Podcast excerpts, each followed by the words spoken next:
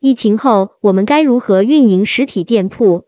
参与冷云时尚十群群友，时间二零二一年十月三十一日，庄主曹宁昆山模特，珠宝鉴定，瘦身导师。以下的冷云时尚圈讨论是就行业问题的讨论及总结，这些分享属于集体智慧的结晶，他们并不代表冷云个人观点。希望通过此种方式，能让更多行业人士受益。突发的疫情与无可避免的反复，给实体行业带来了重创。如何运用网络平台与资源整合等模式，为实体行业开创新局面，值得深思与实践。一、疫情给实体行业带来哪些重创？一、疫情受创比较严重的行业，云友呱呱，商品顾客流动受阻。我感觉实体店受影响特别大。云友 Darren，顾客流量锐减，销售额减少，内部人员流失，大家开始喜欢谈的一个问题，消费降级。云友老王，我感觉对餐饮、旅游影响最大。云友呱呱，销售目标达成困难，大家纷纷转去线上。可是对于传统高端品牌来说，这是个很大的调整和挑战。云友 Lucia。欧洲这里很多小作坊家族企业是没有线上的，所以店铺倒闭非常多。云友呱呱，这是为什么？难道工资工作不稳定后消费欲望减少？云友季英，我明显感觉行业今年旺季不旺，淡季却也不会很淡，几乎对销售无法预估。目前外贸不好，很多原来的外单加工厂开始抢内销市场。云友 Lucia。我们主要负责的包袋品牌，疫情期间反而销售很好，今年相对平淡。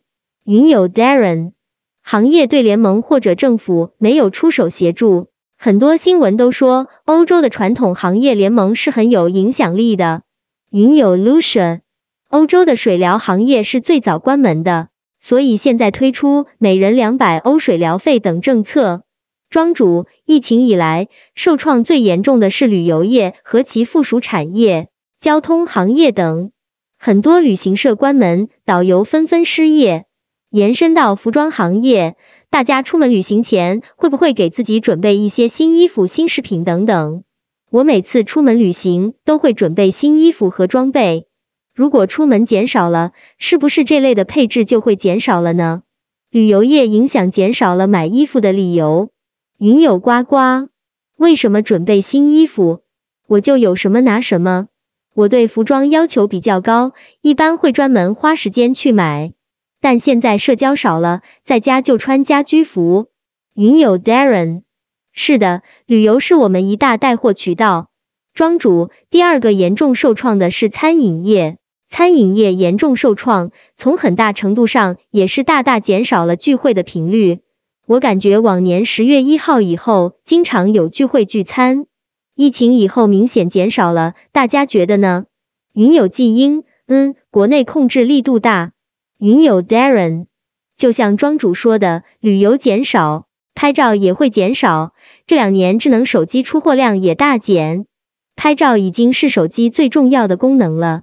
庄主，出行减少了，聚会减少了，很多配置就减少了。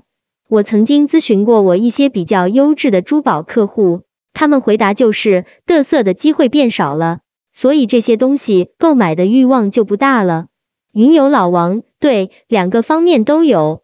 我的顾客就是这类精致人士，现在买衣服就是为了花钱，就是消遣而已。包括我自己也是出去逛逛，买点东西。云友 Lucia。所以，因为国内网络发达，实际上除了一定要线下体验的，其他行业影响较少。其他行业都会受到影响吧？云游老王，这也是蝴蝶效应。比如我好多客户是做生意的，今年他们生意受到影响，自然就减少购物了。庄主，大家以前会比较多去电影院，或者和朋友一起去 KTV 吗？云友 Darren，我常年喜欢羽毛球。以前喜欢室内对各大球馆跑，打球加社交，一个球包加三支球拍、球袜、球鞋、擦汗毛巾和泡腾片，各种装备补给。现在就骑电瓶车带一支球拍，去小区隔壁球馆玩，这就是疫情对普通人的真实影响。云友老王，想想今年的事，疫情加教培喊停加房地产低迷，这都影响了多少行业和收入了？庄主，是的，疫情受创比较严重的第三个行业是娱乐业。娱乐业的面是很广的，包括很多场所，电影院、KTV 以前都会去，但疫情后，各种室内的运动场所大家也会排斥。这是我要说的第四个受创严重的方面。房地产的现状让建筑业也受到了重创。想想以前各种买买买的人，很多都是股票上赚钱，房地产上赚钱的。大家的各种买买买的顾客，是不是也是这样的？云游老王，中国算是好的，不知道在座各位目前的置装计划有没有？或者说觉得需要花钱买什么？庄主，我以前每个月都有置装计划，今年真的没有了。云友 Darren，我今年基本没有在新置，因为家居服都有两套新的，冬季可能一件轻薄羽绒和长款羽绒。二，实体零售业面临的痛点。庄主之前参与其他的坐庄活动，提到了流量这个词。疫情之后，流量这个词真的是特别珍贵。有实体店的小伙伴是不是也都发现了，疫情以后流量变得特别不稳定？云有季因，是的，无法预判淡季旺季。云有呱呱，还有感觉去中心化很明显，大家都是怎么努力挽回客流的？云有 Darren，节假日已经不吃香了，也没有看到所谓对反弹，报复性消费。云有老王，来逛的人少了，也不知道为啥。庄主有实体店的朋友都有这种感触，我们经常说的老客熟客。或者说实体店的新客在没有疫情的时候是可以预估的，疫情以后这变成了不稳定的因素，所以如何获得流量，获得稳定的高质量的客流，就成了实体店急需的。从心理学上讲，报复性消费是成立的，但是报复性消费之后，往往是很长一段时间的沉寂。庄主，第二个痛点是实体店的成本。虽然可能房租这一方面有一定程度的降低，但是其他成本却很难降低。大家肯定都有计算过自己每年或者说每个月放在店铺成本上的开销。云有呱呱，这两年衣服是不是也在偷偷涨价？云有 Darren，大部分实体店是被库存和成本打到，而并不是电商和线上。但是实体就必须深耕才能有结果。云有老王。今年真丝、羊毛、羊绒原材料都涨价了。云有季音，线下的体验感、面对面的互动产生的社交效应，还是有些优势的。云有老王，对，核心还是要有好产品，以及抓住客户。开门店，无论刮风下雨，明知道天气恶劣，也要开门的，而且要长期在。有的人头两年不进来，第三年看你还在就进来了。你们都有做线上的打算吗？打算怎么做呢？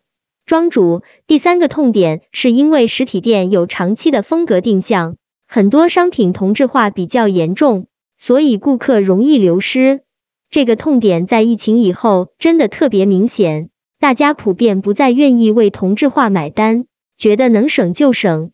我自己这几个月有明显的体会。云游老王，对，风格单一。顾客辐射范围又小，所以解决办法只有多开门店。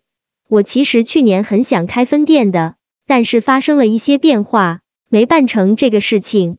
二后疫情时代消费趋势探讨与实体店对应的改变。一后疫情时代消费趋势探讨，庄主，大家有没有在印象中以前特别忠实的粉丝，现在消失了？我今年赠送出去不少东西，就是为了增加粘性。云友 Darren，这是实体店的普遍情况，顾客的粘性都是在逐渐丧失的。云友呱呱，这个我没有特别明显感觉，我个人所在的品牌客户粘性还可以。云友 Darren，我个人觉得日本品牌在国内的用户粘性都不错。有那么多百年品牌，土壤和顾客对品牌的意识比较好的。庄主，我们有一些这种感受，因为以前有一批很忠实的顾客，他们是不喜欢线上销售的，但是疫情来了以后，被逼着体验了线上购物，他们突然觉得体验感很好，所以有很大一部分消费转线上了。大家今年微信里面会不会突然多好多群？服装店促销、零食店秒杀、网络购物优惠券等等。云友老王，能否问问你们品牌日常都有什么维护？哪方面让你觉得确实做的特别贴心呢？云友呱呱，我们品牌是一百六十多年的奢侈品，对顾客维护有自己的一套系统，不用怎么送礼物，反倒是老收到顾客送来的小礼物。我们对重要的客户的需求很上心，如果很久没来购物了，会主动联络。我看他们好的销售给出的穿搭建议很精准。二、针对各项重点，实体店对应改变探讨。庄主，疫情让我们对推广模式有了新的思考方向。随着这一波电商平台以及各大线上推广的火爆，线上加线下相结合的推广模式。其实是应该被接受的，给顾客专属化服务，并且是专业的、上档次的专属化服务，这一点也是值得学习的。大家有没有觉得疫情以后很多顾客进店消费会没有以前那么爽快？通俗一点就是说可能会比较挑剔。云友 Darren，是的，有的顾客逛街都没有那么自然，没有之前放得开。云友呱呱。可能是顾客和以前购买的心情不一样了吧，购买欲没有那么强烈了，现在就是逛街的成分多一点，特别满意才肯下单。庄主，我以前买东西可能只重价格与款式，现在看完价格还会在意品质与细节，把钱包看得更紧了。我还有一个体验，就是以前顾客进实体店消费，比如衣服试了觉得好看或者惊艳就会买。现在具体目的性非常强烈，比如是为了什么场合来买的等等。其实也是疫情以后消费变得更谨慎了。设身处地站在消费者的角度来思考，其实真的可以理解，因为现在存在着很多未知因素，所以真的不敢像以前那样花钱了。也就是以前我们除了求量，更多的是求质，消费的顾客肯定是越多越好，但是忠粉更被重视。云友 Darren，我认为比起价格，消费者的消费心理成本增大了。云友呱呱，为了减少不必要的开支，我自己就是这样，因为买了也用不着，特别喜欢的才会买。为什么会这样？庄主，疫情之后，中粉的概率在下降，疫情带来了消费冷淡，这一波疫情在很多人心里种下了一种对未知变化的恐慌。所以大家会觉得现金流才是最有安全感的。云游老王，可能更多人认识到了人生意义，认为消费不是人生的重点，能凑合就凑合。然后我会发现凑合一下也没什么，我也就习惯了。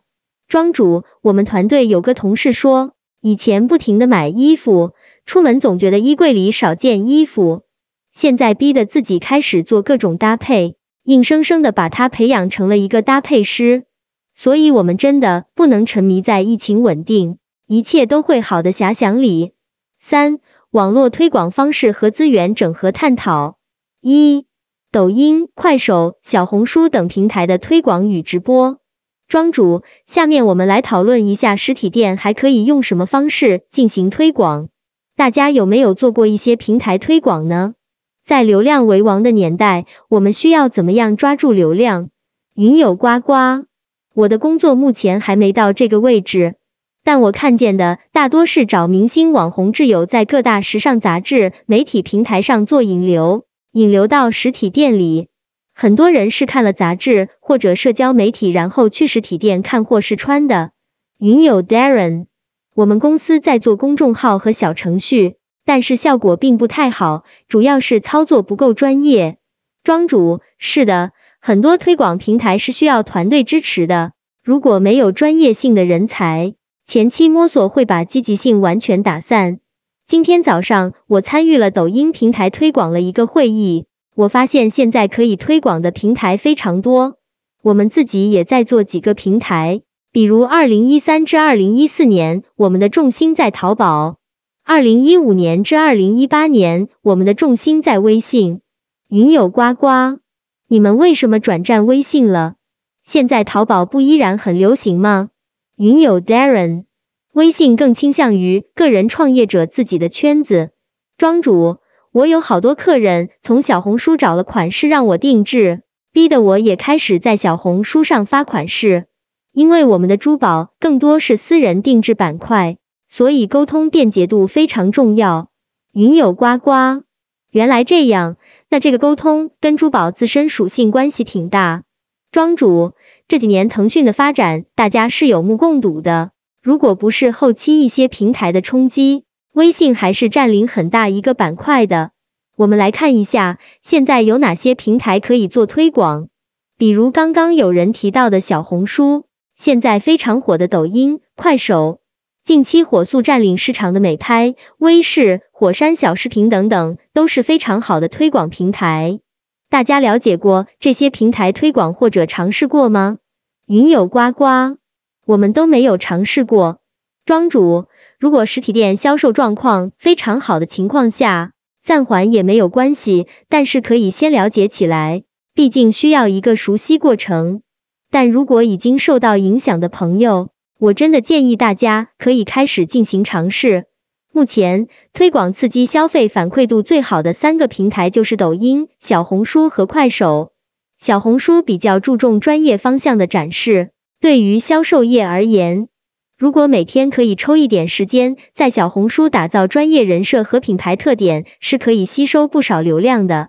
云友 Darren，主要形式是直播带货吗？庄主。直播带货不是一般人马上可以进入状况的，而且需要大量投入人力或者资金。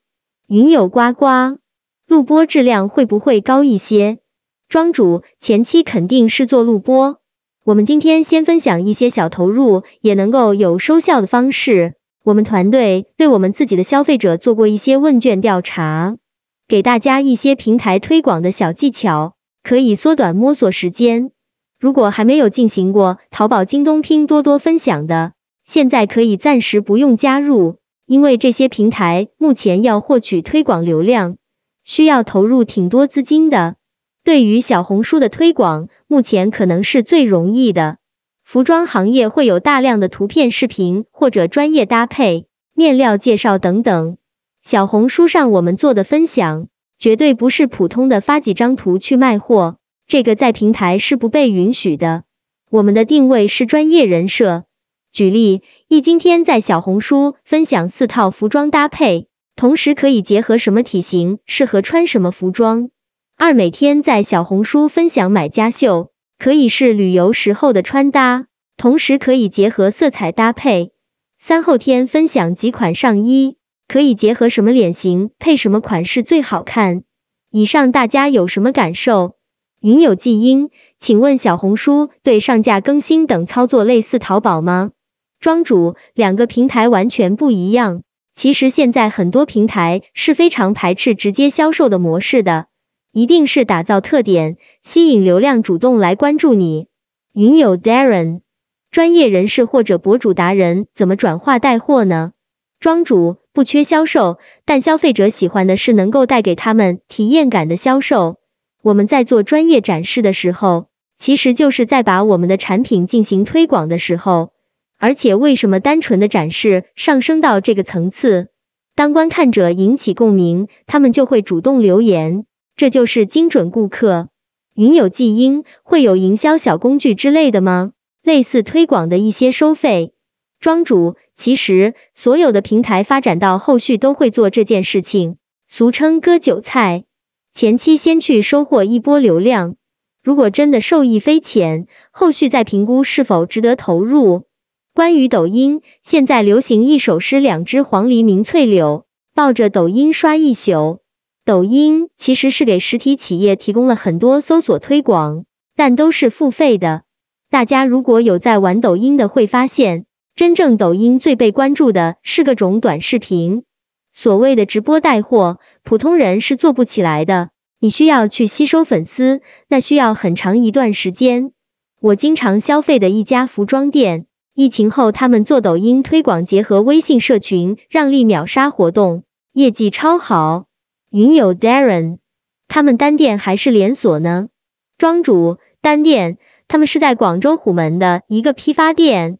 云友 Darren，那尺码的满足还是有一些问题吧？庄主，尺码很多，抖音的推广也不是传统的销售，我们一定要从传统的销售模式中转变出来。直播带货是因为直播人员本身就是明星或者网红，他已经有一定的粉丝，有人愿意去拥护他。他分享一款产品或者直接销售一款产品，马上就会有人去下单。他的所有推广展示都是以各种歌曲形式存在的，但是不停的变换各种服装，而且背景就是服装店。云有呱呱，我的整体感觉是看得很轻松。没有很多讲解，搭一套展示上身效果。云友 Darren，我觉得店铺的场景还是有点局限。庄主，对，店不大，但展示出了优点，就是他们有实体店。在抖音展示产品是不能讲解的。有一个瘦身品牌的代理，刚开始在抖音推广的非常好，他发自己的瘦身对比，发自己出去旅游等等，吸引了不少粉丝。突然有一天，他展示了某一款产品时就被封号了。所以大家可以发现，我们目前在做的不用资金投入的推广，其实也是被平台所关注的。一定要聪明的推广，因为你没有交钱让他给你推广，他就不会让你利用他的平台赚钱。抖音的企业推广搜索一年收费是四万八千，所以我们不要跟平台对着干。云有 Lucia。什么叫聪明类型的推广呢？云有记音，所以就是非企业的推广，不能有文字和配音。庄主不能有电话号码、logo 等等，不然平台会给你推送一条消息，进入审核阶段，其他人看不到。云有 Darren，实体店代表了信赖度。庄主，我们总结一下，抖音等于特色推广。我有一位珠宝顾客是卖汉服的，他就是在抖音上面发他们原创的小电影，穿着各种汉服做表演，吸粉也很厉害。再说说快手平台，今年年中以后，快手一下子变得火爆，因为快手的规则貌似没有小红书和抖音严格，有一些文字或者有一些语言出现介绍产品等等，还是可以过关的。那么如果大家是走品牌路线的，或者产品比较高端的，我们的首选还是小红书。如果是走大众路线的，批发的，可以考虑快手。大家有兴趣的，后面我们可以讨论。二、行业联合互助与异业联盟资源整合。庄主，我们讨论一下最后一个板块。除了这些线上的推广模式，大家线下有没有什么好的推广方式呢？云友 Darren。快手是不是可以提供主播？毕竟线下推广现在很单一。庄主可以，快手是可以签约销售的。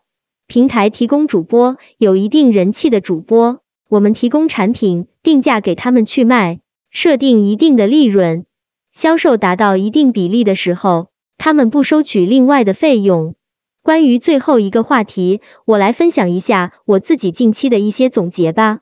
我们在线下做了两个模式的推广，一客户感兴趣的主题沙龙，这个当然是重服务的，具体操作大概就是会跟老顾客沟通近期需求，例如有的顾客特别想了解理财产品，有的顾客想让孩子增加一些假期活动等等，我们就会在顾客中寻找可以提供服务的，进行共同沙龙活动。例如在沙龙活动中，我展示珠宝。另外的同事就教客人的孩子做小饼干，以此达到双赢的局面。但是收效非常好，这种投入是看得到回报的。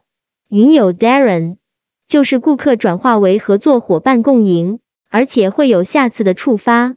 庄主这种顾客感兴趣的主题活动，很多顾客会带着朋友一起来，这样也是吸引流量非常好的一种线下方式。